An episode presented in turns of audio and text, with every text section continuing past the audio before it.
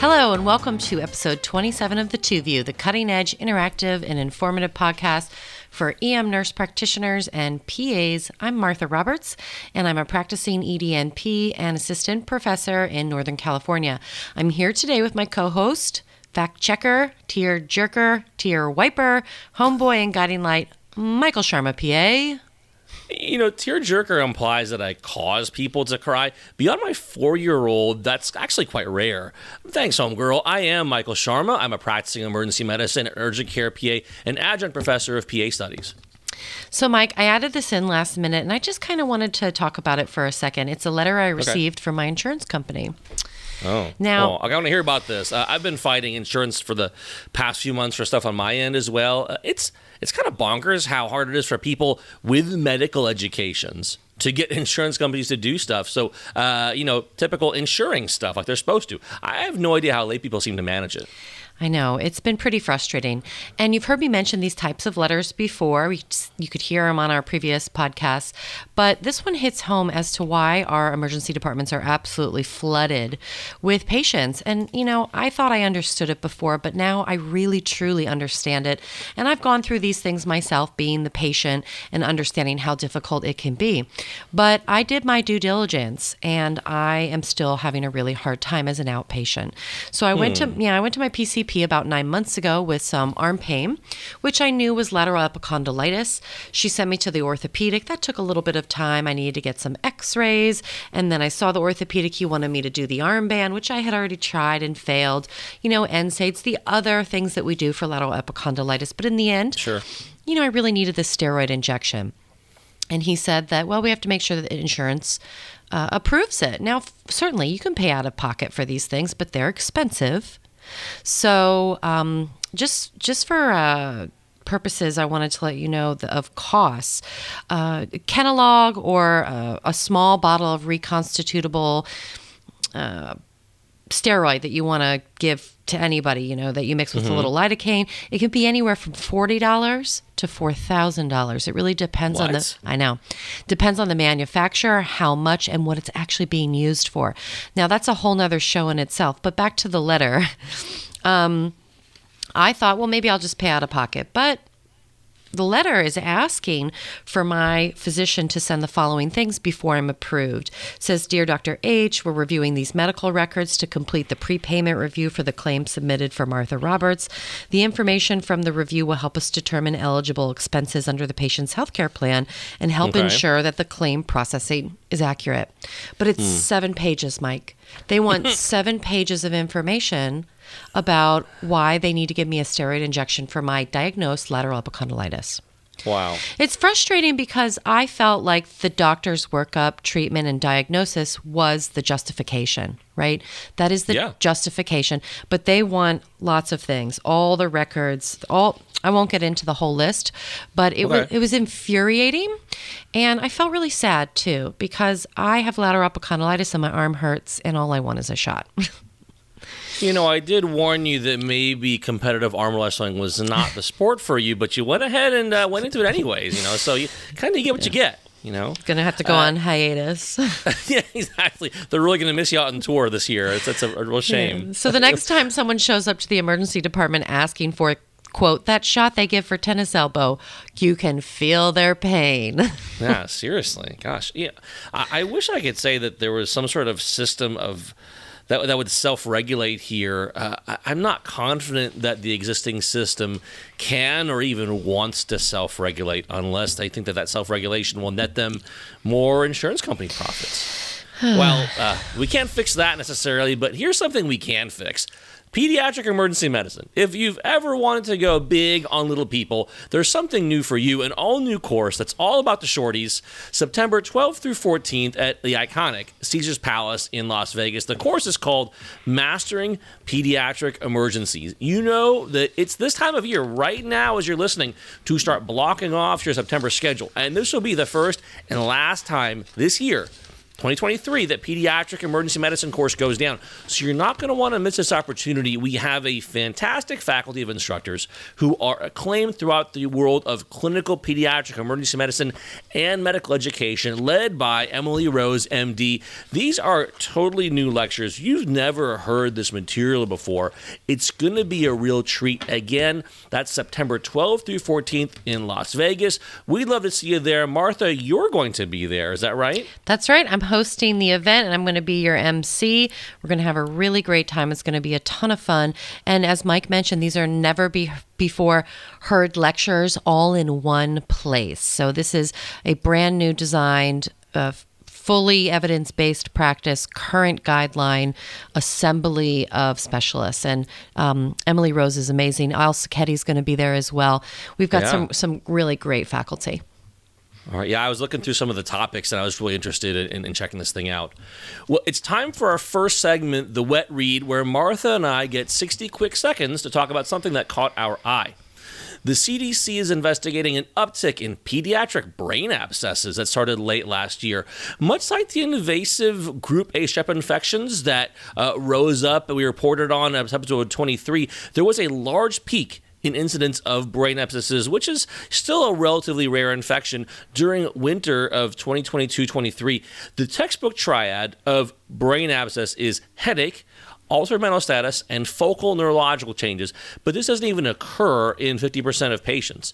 However, in most patients with brain abscesses, here's what to look for. There is some sort of an ENT infection that uh, presents to your practice late. So it's been already going on for a while, or maybe it was initially treated with something and resisted treated, didn't get better, or some immunosuppression. So look out for those things in your patients. I've been involved in the care of some young patients with intracranial badness of different varieties, and thankfully the patients kind of made it easy on me with some report of unusual behavior, seizure like behavior, gait issues, lethargy. I've been rewarded multiple times for rejecting the instinct to say, this kid looks fine while they're laying in bed. Because, you know, most kids look okay when they're laying in bed. I, you know, when I examined or worked up the unusual behavior further, uh, it was rewarding to me and, and most importantly for the patient. So um, resist that urge. If you hear about something funny going on, ask one more question, do one more physical exam test, and see where that takes you. Yeah, that's actually really great insight. I got a medical uh, legal case from Medical Malpractice Insights, MMI, which is an absolutely fantastic email that everyone should subscribe to. Um, of a young male with a brain abscess, and the website is called Medical Malpractice Insights. So you probably can guess what kind of outcome this poor man had. I think it highlights a lot of great points when it comes to parts of the history and lab results that should catch your attention, and some things to consider when it comes to what you should be examining when you hear about potential brain related symptoms. Cool. Yeah. So I want to move on, Mike. Uh, and always a hot topic in the ER. We have spoken about this before the yes nos, what to do or not to do in the ER. This is often that quick yes no segment that we do at our courses. and when we are running out of ti a time, Diane will say, Is this a yes or a no? And of course, Ken Milne will always be like, Well, but, and go into a big long diatribe as much as we love him. But um, I would like, you know, to give us a quick yes, no, or should we or should we not do some of these things. I wanted to bring this alive in our podcast this month in the spirit Cool. of going to be at boot camp in July. Yes. So Oftentimes, patients come in with requests to have medications refilled or ask for a single dose. Now, we've covered this before, but I want to get into some specific medications for yes, no. And I'm going to vote an overall yes for medication refills. Um, overall, yes, uh, no, but yes, okay today. So, no, not every day kind of thing. So, simple stuff, p- things patients have taken for years, months, whatever. To me, it really doesn't matter unless it's um, something that is really strange or hasn't been filled in a while. I, I don't question it too much. I will even give a dose of methadone, opioids, or benzos. It's a 24 to 48 hour yes to me at least. Okay. So these are typically the rules for methadone, okay? If you miss your window dose, uh, i.e., should have showed up, but you didn't, you should give these patients their usual confirmed dose if possible. Otherwise, studies have supported that if they don't get it, they're going to behave in even riskier behaviors like you know, using on the street, heroin, snorting, something else. So don't underestimate the power of addiction. Um, and program management. So give them their dose so that they don't divert or misuse or even overdose and die. And that definitely happens. Yeah. Um, some in house pharmacies, though, do have a cap for these drug dosing, so especially methadone. For example, my hospital will give you 40 milligrams of methadone on off hours between 5 p.m. and 6 a.m. They will allow you to give that dose and only that dose, regardless or lower. Let's say, like, you know, they're on 20 milligrams of methadone, which is rare, but um, you'll have to confirm it. And okay. it's very difficult to confirm the dose. Although you can use your local opioid search engine for the prescription drug monitoring, just look up the patient, their date of birth, the dose, and if you forgot your username and password, it can be res- reset in about five minutes, or you can ask an attending physician to, to help you out um, and use their account together, and you guys can discuss what you want to do. You can also confirm the dosing by accessing the patient's chart, an Epic record for for example, in um, the EMR. A lot of these are tied to our hospitals. So remember, even if people on methadone, um, you know, everybody screws up. They're trying to to fix their life. So um, I don't know. Give them a break a little bit, Mike. Mm. Okay. Yep. As far as benzos go, I would say sure. Five tablets of Ativan or Valium, no big deal. 90 tabs with a three card refill, I don't think so. Right. right. Um, things that you absolutely should uh, refill yeses to me are antihypertensive, SSRIs, metformin, thyroid medication, even ointments for chronic rashes like psoriasis or fungal infections. And hey, if it helps, throw in a work note to allow them to get whatever it is that they have to get taken care of so that their life can get back on track. Very, very powerful um, ability that we hold as ER clinicians. And remember, you'd want the same for your friend, your family member, or gosh darn it, for yourself. So, big fan on yes, yes, yes, yes, yes. Eye drops for glaucoma to prevent high pressures, even ADHD medications when they're not on shortage mm. uh, for kids who have been on them for years. So, um, yeah, be aware, be aware that weird stuff like I told you, you know, patients that just got started on HIV meds, antibiotics, names of drugs you've never heard of, things from Mexico um, or other countries that have just come over. Levels may be needed for seizure medication. So, yeah, use your due diligence and your brain. Um, and I think that that will uh, behoove everybody. Okay, so it sounds like your answer is yes, but dot dot dot. I have to say my answer is no, but dot dot dot. In general, my personal guideline is when there's a higher risk of the patient suffering an organic medical issue by me not prescribing the medication, then I should consider prescribing the medication. That's my that's my general guideline, and it goes beyond whether me prescribing it is going to vaguely help them or not. Uh, in the end, if I'm giving them a benzo, I'm going to give something long acting like chlordiazepoxide or Librium with the goal of preventing withdrawal and not necessarily matching the effect of their their usual benzo. I, I will defer to you on the methadone thing. I have no doubt you see a lot of those patients at San Fran. Um, I do also share concerns, like you mentioned. I I don't want someone to fall back into their bad habits, right? If this is keeping them from abusing, then yeah, I don't want them to fall back into that. Uh, I totally agree about being wary about a lot of these specialist initiated medications of weirder stuff, to include uh, what we just talked about, right? The intra-articular steroid injection. You know, steroid injections into joints are not totally benign. There is some variety from orthopedists about how often someone should get steroids into a joint. There are zero emergencies in which inject steroids into the joint are the immediate life or limb saving intervention indicated? So, uh, you hard pass on that for me in the ER. I have a pretty short list, frankly, of medications I feel are appropriate for us to refill. I'm totally okay with like high blood pressure, diabetes, high cholesterol, glaucoma management refills if they've been on them recently. Uh, there's probably more, but in the end, the potential for organic medical emergency with me not refilling is my guiding principle. Uh, there is one tactic I will use in the not unusual situation of quote, I need a refill of this medication, but I don't know X, where X is the dosing instructions, the strength of the medication. Heck, sometimes even the name of the medication itself. The patient's like, ah, it starts with, uh, rhymes with. It's a little pill. It's like, yeah, yes, they're, they're all little pills generally.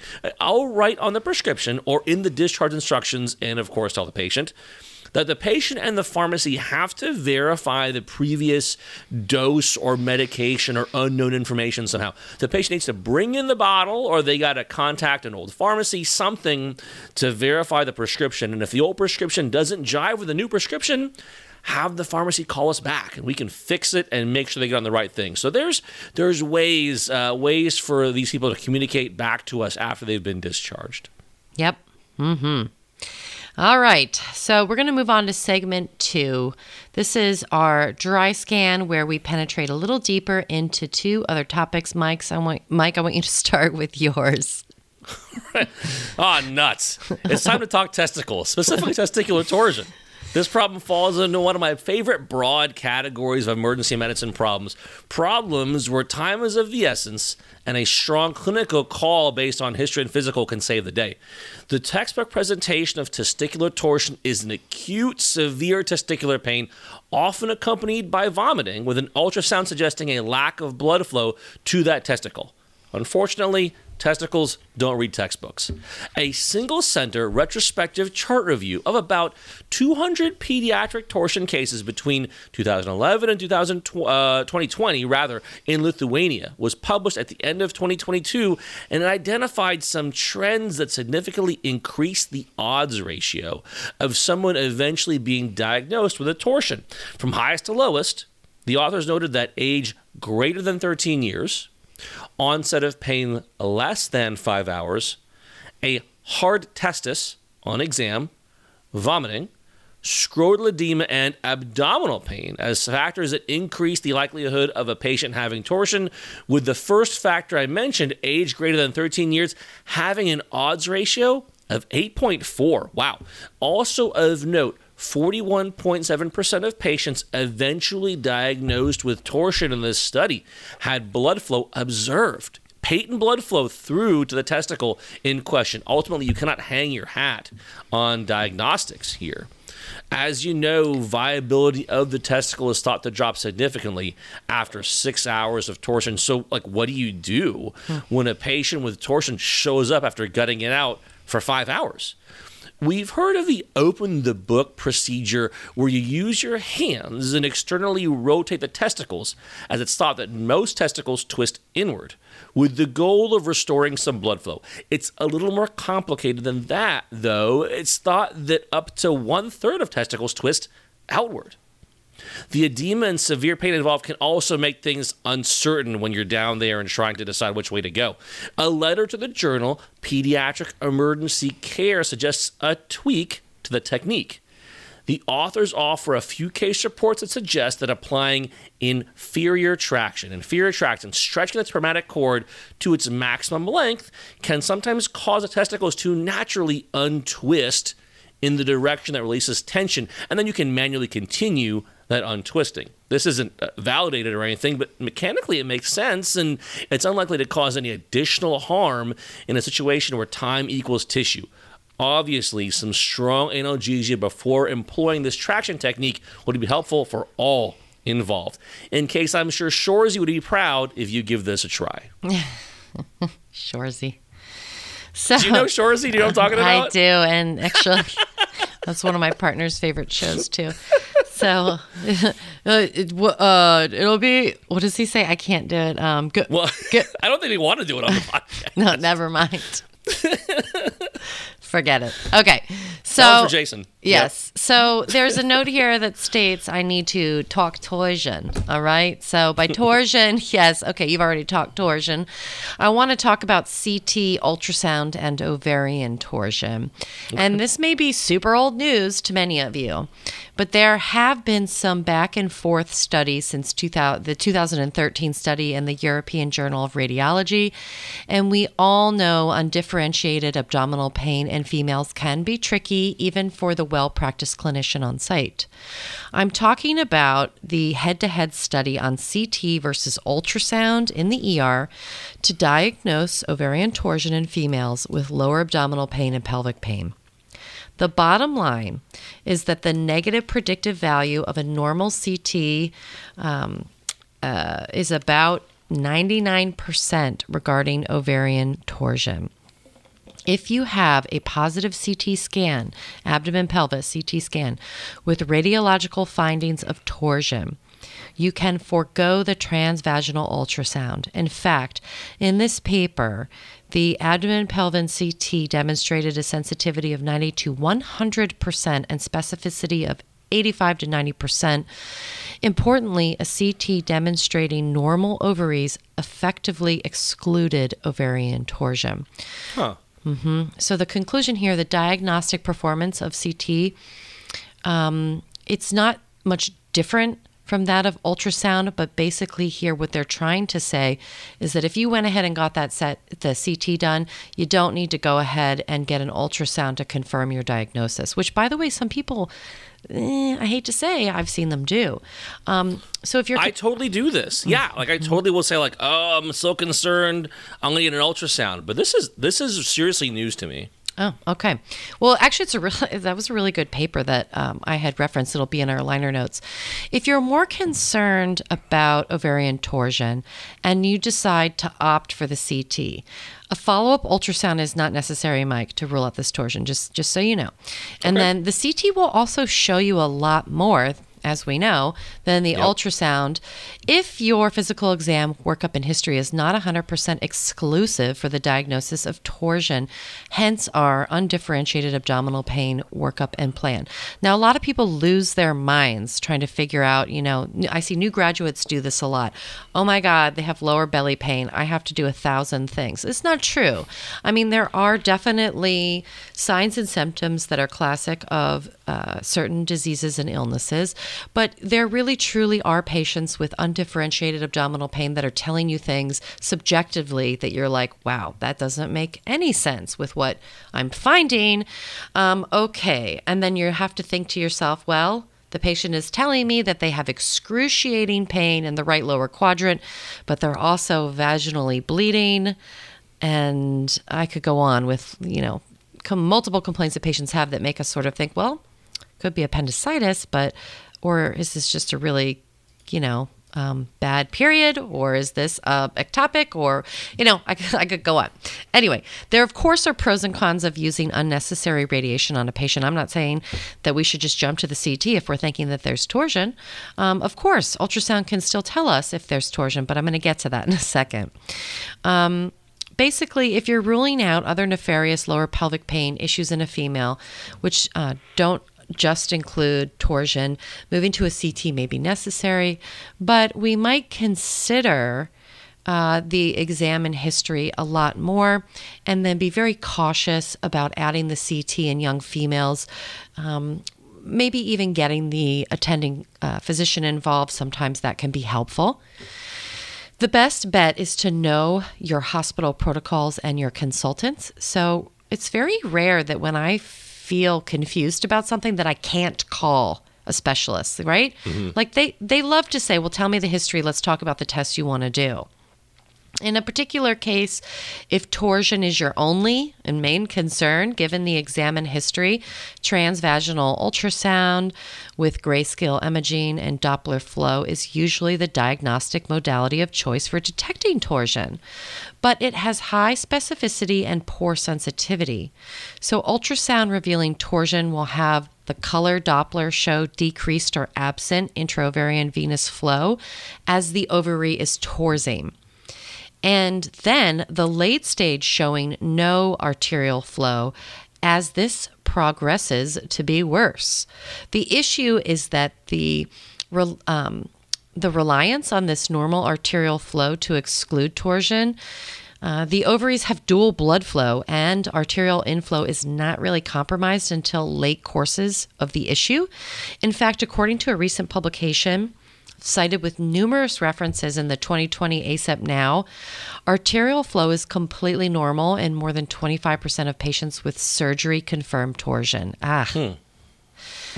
Ah, uh, also note intermittent or partial torsion may also resort uh, result in normal venous flow on the ultrasound. So this is a little rough game that we have, right? The authors of this publication state that they do not rely on normal vascular flow to rule out ovarian torsion. A combination of the transvaginal ultrasound findings, such as ovarian enlargement and mass, free fluid in the pelvis, and vascular flow, may improve your ability to diagnose ovarian torsion.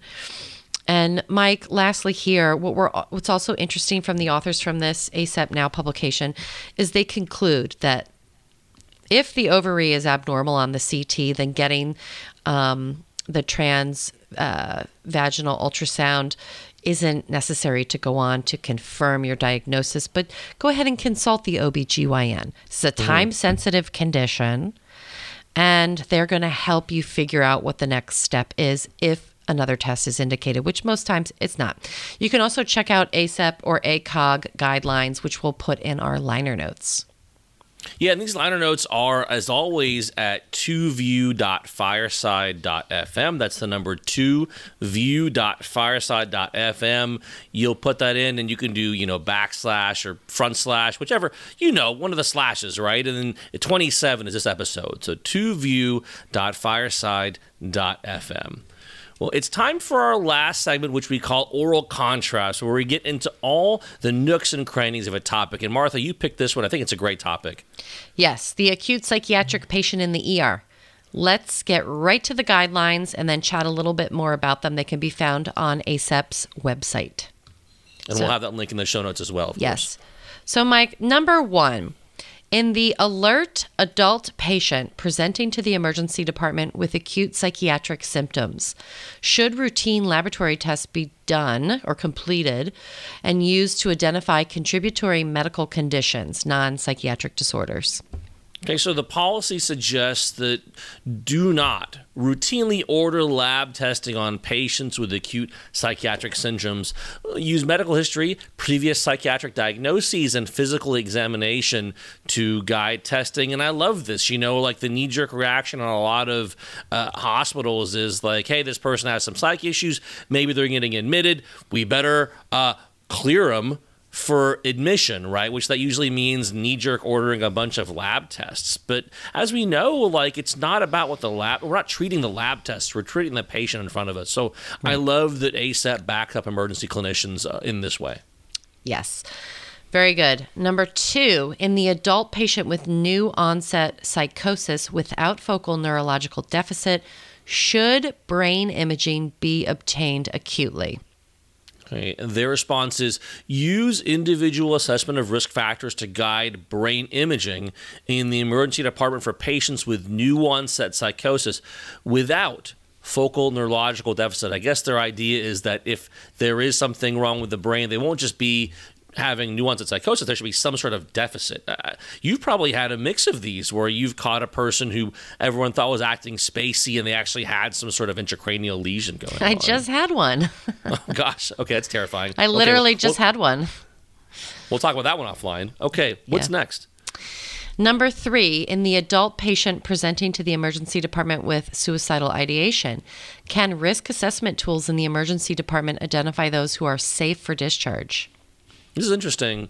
In patients presenting to the ED with suicidal ideation, physicians should not use currently available risk assessment tools in isolation to identify low risk patients who are safe for discharge.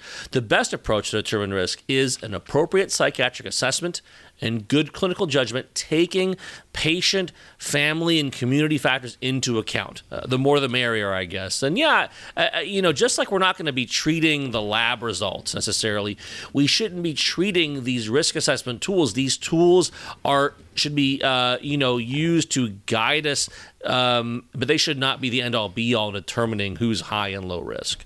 Yeah. All right. And then lastly, number four, which we're going to talk about a little bit more here to end the podcast. In the adult patient presenting to the emergency department with acute agitation, can ketamine be used safely and effectively? Hmm, Special K. Uh, ketamine is one option That's what they say. One option for immediate sedation of the severely agitated patient who may be violent or aggressive. I know you want to spend some time discussing this ketamine in detail for the treatment of acute psychosis, or, uh, you know, depends on who you ask, right? So, hyperactive delirium, some folks call it excited delirium, and we'll explain kind of where this tr- terminology has been kind of changed or adapted here shortly. Yeah, so quick yes, no, Mike. number one in the uh, alert adult patient coming into the ER for psychiatric complaints, do we get labs? No. Number two, if the patient has a new onset psychosis with um, without a focal neurological deficit, should we get brain imaging? Nah. Uh, and in the adult patient with the SI uh, complaint, should we risk assessment tool them um, only? No, you know, it's a multitude of factors here that we use. Right. And then lastly, can you give ketamine? Sure. Most yes. definitely. Yes. Yeah. But my my short answer to treating the acute psych patient, either violent or possibly is getting violent, um, is to have a good go-to medication. And I often think about what um, what medic. So I like to just have my medication. I like to have my medication. I want to hold it. I want to cuddle it. I want to know that it's there for me. And then the only thing that I want to think about is when not to use that. Any other time, it's like, take this, take this, take this. But when is it not okay to use it? What I mean here is that I use Ativan frequently for acute stress reactions, panic attacks, um, even sometimes a, a motor vehicle crash in a patient where there's an acute mental trauma, no physical right. findings. Ativan is my go to for lower acuity psych patients, one to two milligrams, um, especially the crying patient, you know, who maybe did a few too many uh, hits of weed in the park um, that kind of thing. Um, depending on weight intolerance, I don't use Ativan for patients who have a very high tolerance or who are on high doses of clonazepam or Valium. And I also don't use Ativan when the patient is in severe psychiatric crisis. Okay. Yeah. That's when I bring the big guns like ketamine. Right. Uh, I love that that thought process of have your go to that you know you're going to do. Uh, the time to think about that go to is before you're confronted by the highly agitated patient that may even pose a danger to themselves or also fellow patients or staff. You don't want to be thinking about that during the confrontation. The ACEP guideline itself states, quote, ketamine is one option close quotes, for immediate sedation for a severely agitated patient who may be violent or aggressive. We also know that ketamine has been used for depression, acute depressive states for patients that present to the ER, even patients with suicidal thoughts. A low number of ER clinicians are going right to the diagnosis of acute depression and starting ketamine in, in that ER visit. We understand that that's happening. What we want to highlight is that it doesn't matter what we're treating in the end. Regardless of what we're treating, we have to consider drug drug interactions before we jump right to the K button every single time. Psych patients may already be taking other medications or, or tend to, to begin with that can interact with the ketamine. Yeah. So um, we have a lot of uh, clinicians that are very astute and using ketamine, like you said, right away. They like they they're jumping right into it for Jesus depressive and SI states. Like, okay, fine. Um, maybe you're not 100% comfortable with that. And the literature is interesting. I mean, there's a lot of literature out there. But the big drawback to ketamine are drug drug interactions. And our pharmacology department and our pharm um, people at the General, we talk about this frequently. And after looking at a 2021 meta analysis, looking at 24 studies in the International Journal of Neuropsychopharmacology, I mean, could we be a better journal for this topic? They concluded the following in regards to drug drug interactions with ketamine.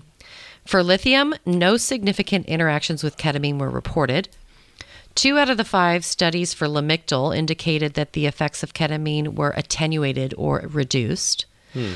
Benzodiazepines are repeatedly shown to reduce the duration of ketamine's antidepressant effect. And for the MAOIs, case reports showed no relevant change in vital signs during concurrent ketamine use.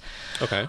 One paper indicated an interaction between ketamine and haloperidol, and two studies did not. Four papers investigated risperidone, including three neuroimaging studies showing an attenuating effect of risperidone on ketamine induced brain perfusion changes.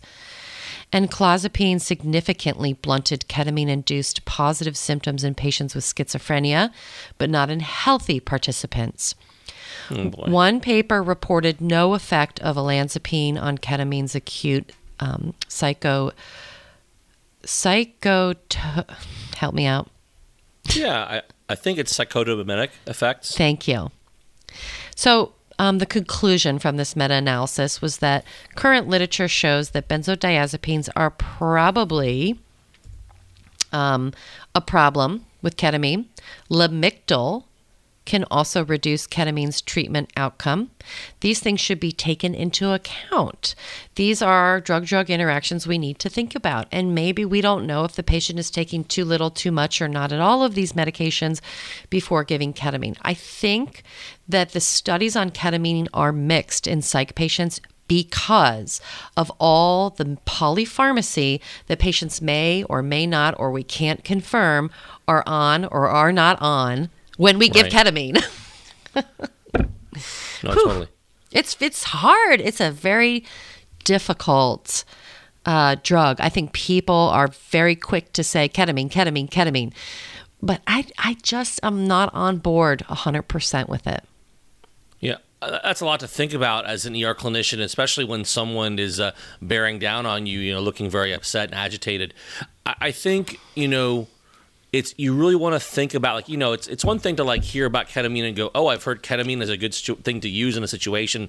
Uh, I think that um, you're really going to want to think long and hard about whether that is going to be your go-to, um, or whether you want to consult somebody um, who is more experienced in giving ketamine. Perhaps it's physicians, perhaps it's mental health NPs, or maybe it's the the behavioral health team. Why not call the toxicologist? I don't know about you, Mike, but maybe just because my father my father was a toxicologist and there very there were very few toxicologists in the country for so long. Now we have a lot of them. Um, but Mike Hyun and, and Leslie Wolf, um, they're two toxicologists that I have on my speed dial, and they love calls from me any hour of any day. Not, you know, um, sometimes I just talk about past cases and what they would have done, you know, if you were in the situation.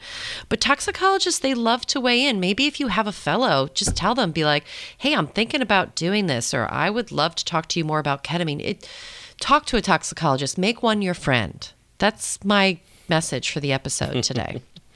But anyway, back to ketamine. If it be, is it an option for a patient who's ripping TVs off the wall and hitting staff and going crazy? A, crazy. ACEP says sure, it's an option. Um, I just want to say briefly that the now archaic and should I say extinct term excited delirium.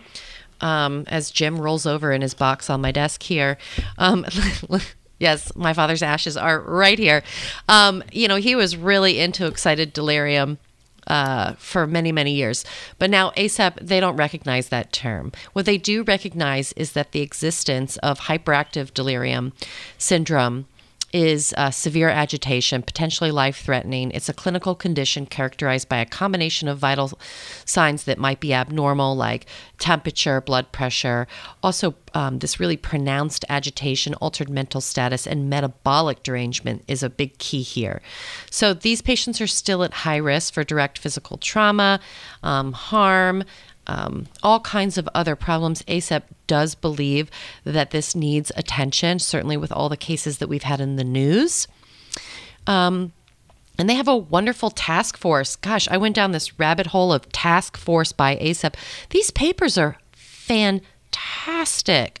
I mean, you know, read them.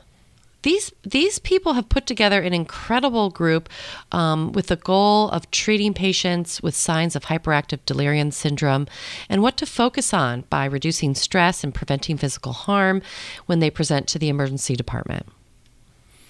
My, personal quick reference on this topic of, of what to do when someone comes in there agitated is the work of Reuben Strayer. Uh, Reuben Strayer is an emergency physician who works in New York City, trained in Texas, like a, a lot of the good ones are, and writes at emupdates.com. He has a good kind of map, a flow chart on deciding what to use and when. And we have again got a link to that on our website twoview.fireside.fm. That's the number twoview.fireside.fm. His first decision point he uses is whether the patient is moderately agitated or severely agitated. And hyperactive delirium would fall into that severe agitation category. An easier way to think of what category they fall into is this is the patient an immediate danger to themselves or others? And things you could consider are whether they could have like a truly emergent medical condition, like a trauma that needs to be addressed, but patient factors are preventing that, and whether they cross the line between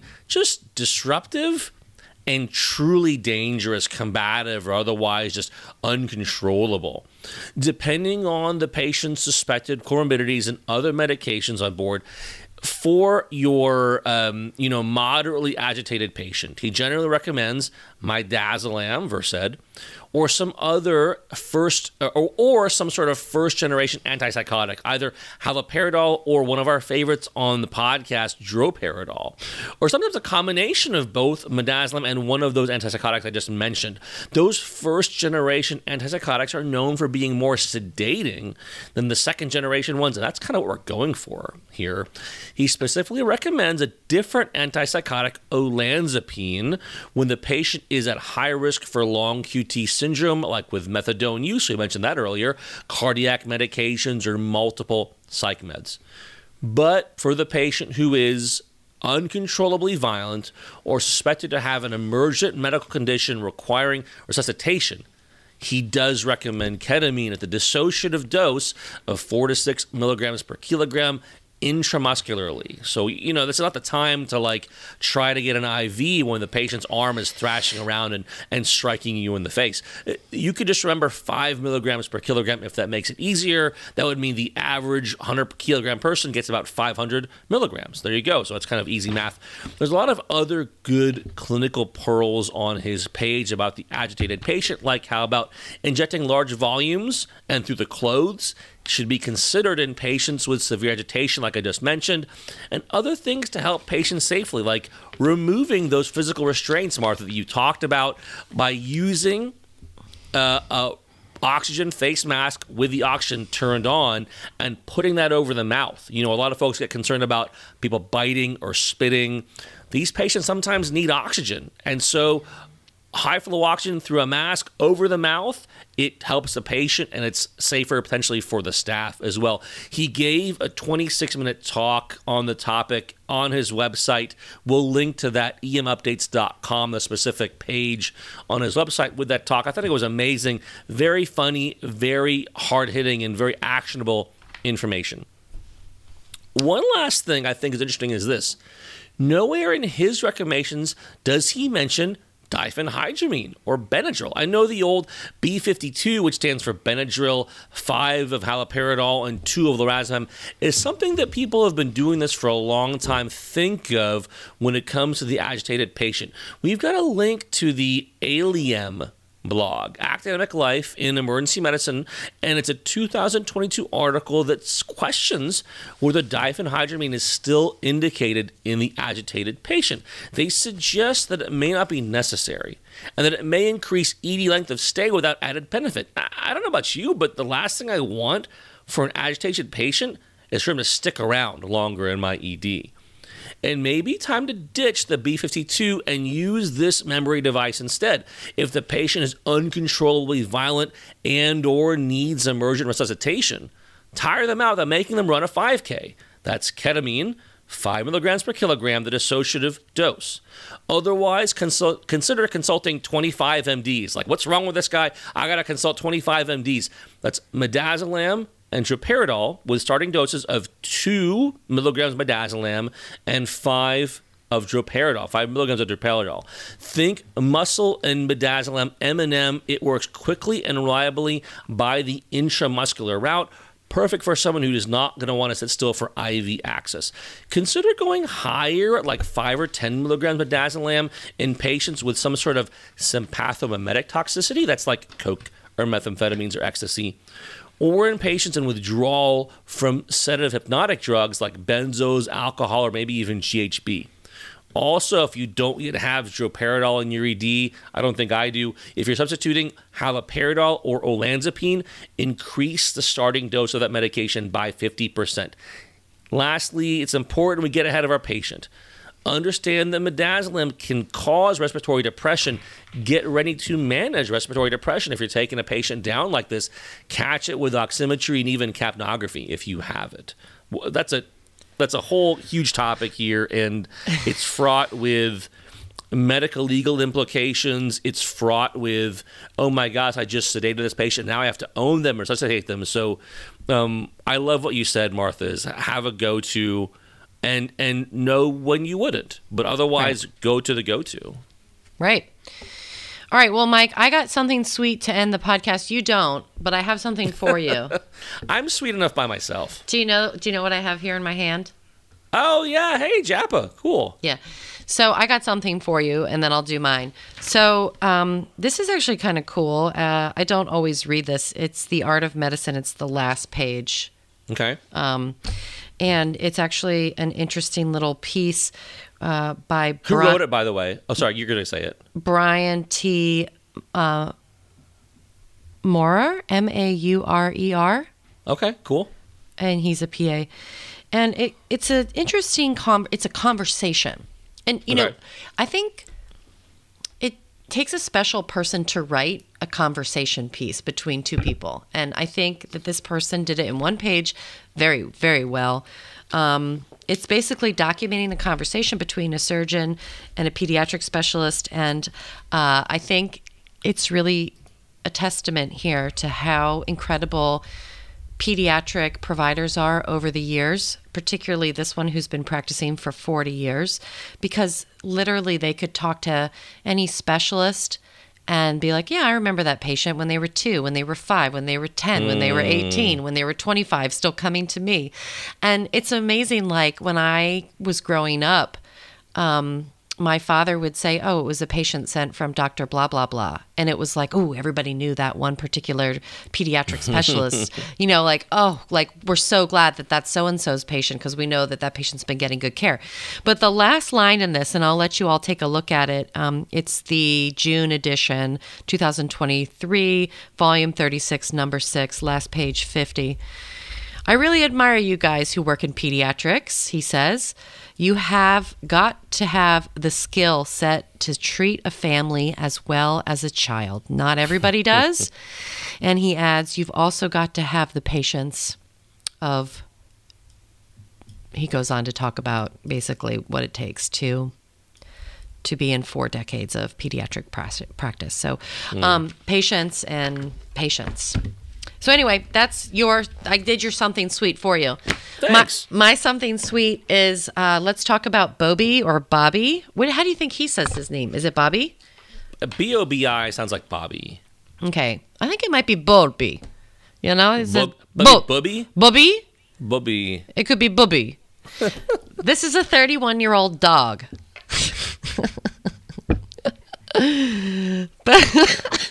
Sorry.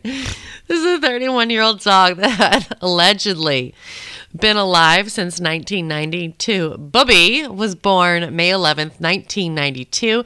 He's a small, purebred Rafeiro de Alentejo dog, cared for Leonel Costa de Conqueiros in Leiria, Portugal. Leiria. Leiria? I don't know what my problem Leiria. is. How do I? I don't. Yeah, uh, uh, of Conqueiros, Liria, Portugal. Okay. Let's just say that. All right. Yeah. So on, uh, like I said, on uh, May 11th, 1992, the dog was born. So on May 11th, 2023, Bobby turned 31, and that makes him the oldest dog on record ever to live. So uh, his age of 31 surpasses the previous record held by Bluey, a female Australian cattle dog from Victoria, Australia, who was 29 and five months. And that was the oldest dog. Well, what can we learn from Bobby? Bubby. And did you know that there's a Wikipedia page dedicated just to him? The owners have stated that he's in reasonably good health for his age, and although he has trouble walking a little bit and he's got bad eyesight overall, he's got good health. Um, he had a little bit of a uh, a trouble in 2018, um, but he got better, and they think that he is the way that he is because of the calm, peaceful environment in which he lives in and the consumption of fresh foods instead of kibble and also can be contributed to his genetics. His mother lived to be 18. So, in honor of his birthday, they had 100 people come. They had a big old party and they had fish and meat and they had a performance of dancers. That sounds fun. Anyway, um, we know that dogs can live long for a variety of re- uh, reasons. Chihuahuas actually live a really long time. My friend's Chihuahua, uh, Becca Quo, her Chihuahua lived to be 18. I knew that dog. It went to school with us. Um, and a special shout out to Dr. Rick Bukata, who lost his little 11 year old Benny a few weeks ago. And we know dogs are very special to their owners, but Benny was extremely special to Bukata, and we're very sorry to hear that. I bet Benny was a good dog, and I'm sure Bobby was as well. We have, again, uh, we have pictures. We have a link to Bobby running around in his native Portugal. We actually, I found um, Dr. Maurer's article, When the Past Becomes Present, from JAPA uh, June 2023. So I'll have links for those things on our website, 2view.fireside.fm. That's number 2view.fireside.fm.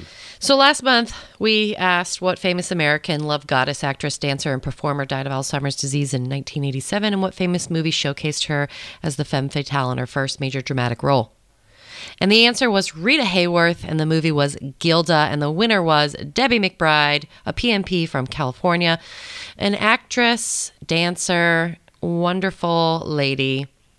1940s, top stars appearing in over 61 films in over 37 years. The love goddess described Hayworth um, perfectly, and she became one of the most glamorous screen idols of the 1940s. And she was a top pinup girl for the GIs in World War II. Hmm. In 1980, Hayworth was diagnosed with Alzheimer's disease, which contributed to her death at age 68. The public disclosure and discussion of her illness drew attention to Alzheimer's, which was largely unknown by most people at the time and helped to increase public and private funding for Alzheimer's research. And we'll have more information about that on our website as well. Well, let's shift focus to our new question this month. And you're going to want to listen up because, hey, maybe you'll get um, dare I say it, a free course? Is that fair to say? No, a no. Free course? No, no, no. Twenty percent. Twenty percent. Okay, all right. Uh, hey, in this economy, folks, what are you going to do, right? So, 20% off a course if you answer this question right. Here's the two part question, uh, the two part answer will be yours to provide. Ketamine can sedate humans as well as animals. However, there is one animal in which ketamine seems to produce excitatory effects. In which animal does ketamine seem to produce excitatory effects? And in which year was the paper published that detailed these findings? Email us your two part answer in addition to anyone you'd like to give a shout out to, as well as any feedback from any episode or this episode. You can send that to the email address 2viewcast at gmail.com. That's the number two, viewcast, all one word, at gmail.com. All right, that's well, it, Mike. That's it. You know, more information on the original and advanced emergency medicine boot camps, the emergency medicine and acute care course. We still have a couple of those coming up this year in cool locations. I think New York City's coming up. Is that right? NYC? Right? Yep. Or any of our courses are available at the Center for Medical Education website. That's www.ccme.org, www.ccme.org. All right. Well, new and upcoming courses this year. So many fun things. And we have our boot camp, as we mentioned, coming up in July, the 25th through the 28th. Our procedures and ultrasound and pharm course two days before the camp. They're still open. So check our website for more information, ccme.org. Yeah, spots run out on those pre-camp sessions just because you want to keep the um, instructor to person ratio uh, low and manageable, so you get really good learning out of that. So, so you're not going to want to, you know, uh, miss out on that and sign up in too late and see that you were kind of like just if you just signed up a day earlier, you could have made it into that course. Thanks for listening and attending this episode of the Two View. You can subscribe and rate us on Apple iTunes Podcasts, Google Podcasts, and Spotify. Search for Two View Emergency. That's the number two View Emergency, and it'll come right up. Ratings help us climb the charts so that other clinicians can get some two view goodness.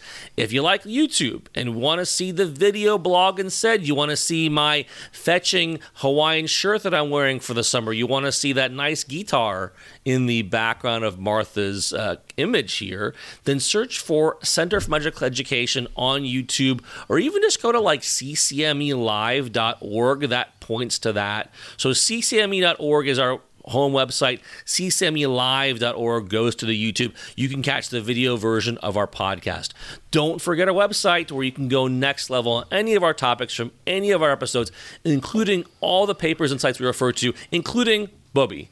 That's 2view.fireside.fm. Our audio and video engineers are Ricky Bukata and Dave Pett. Show notes are by Meg Dipple. Thanks again for tuning in, friends in EM. Share this podcast with a friend, share your thoughts via email, and thanks for sharing your time with us at the Two View. Have a good day and a great shift. Good dog.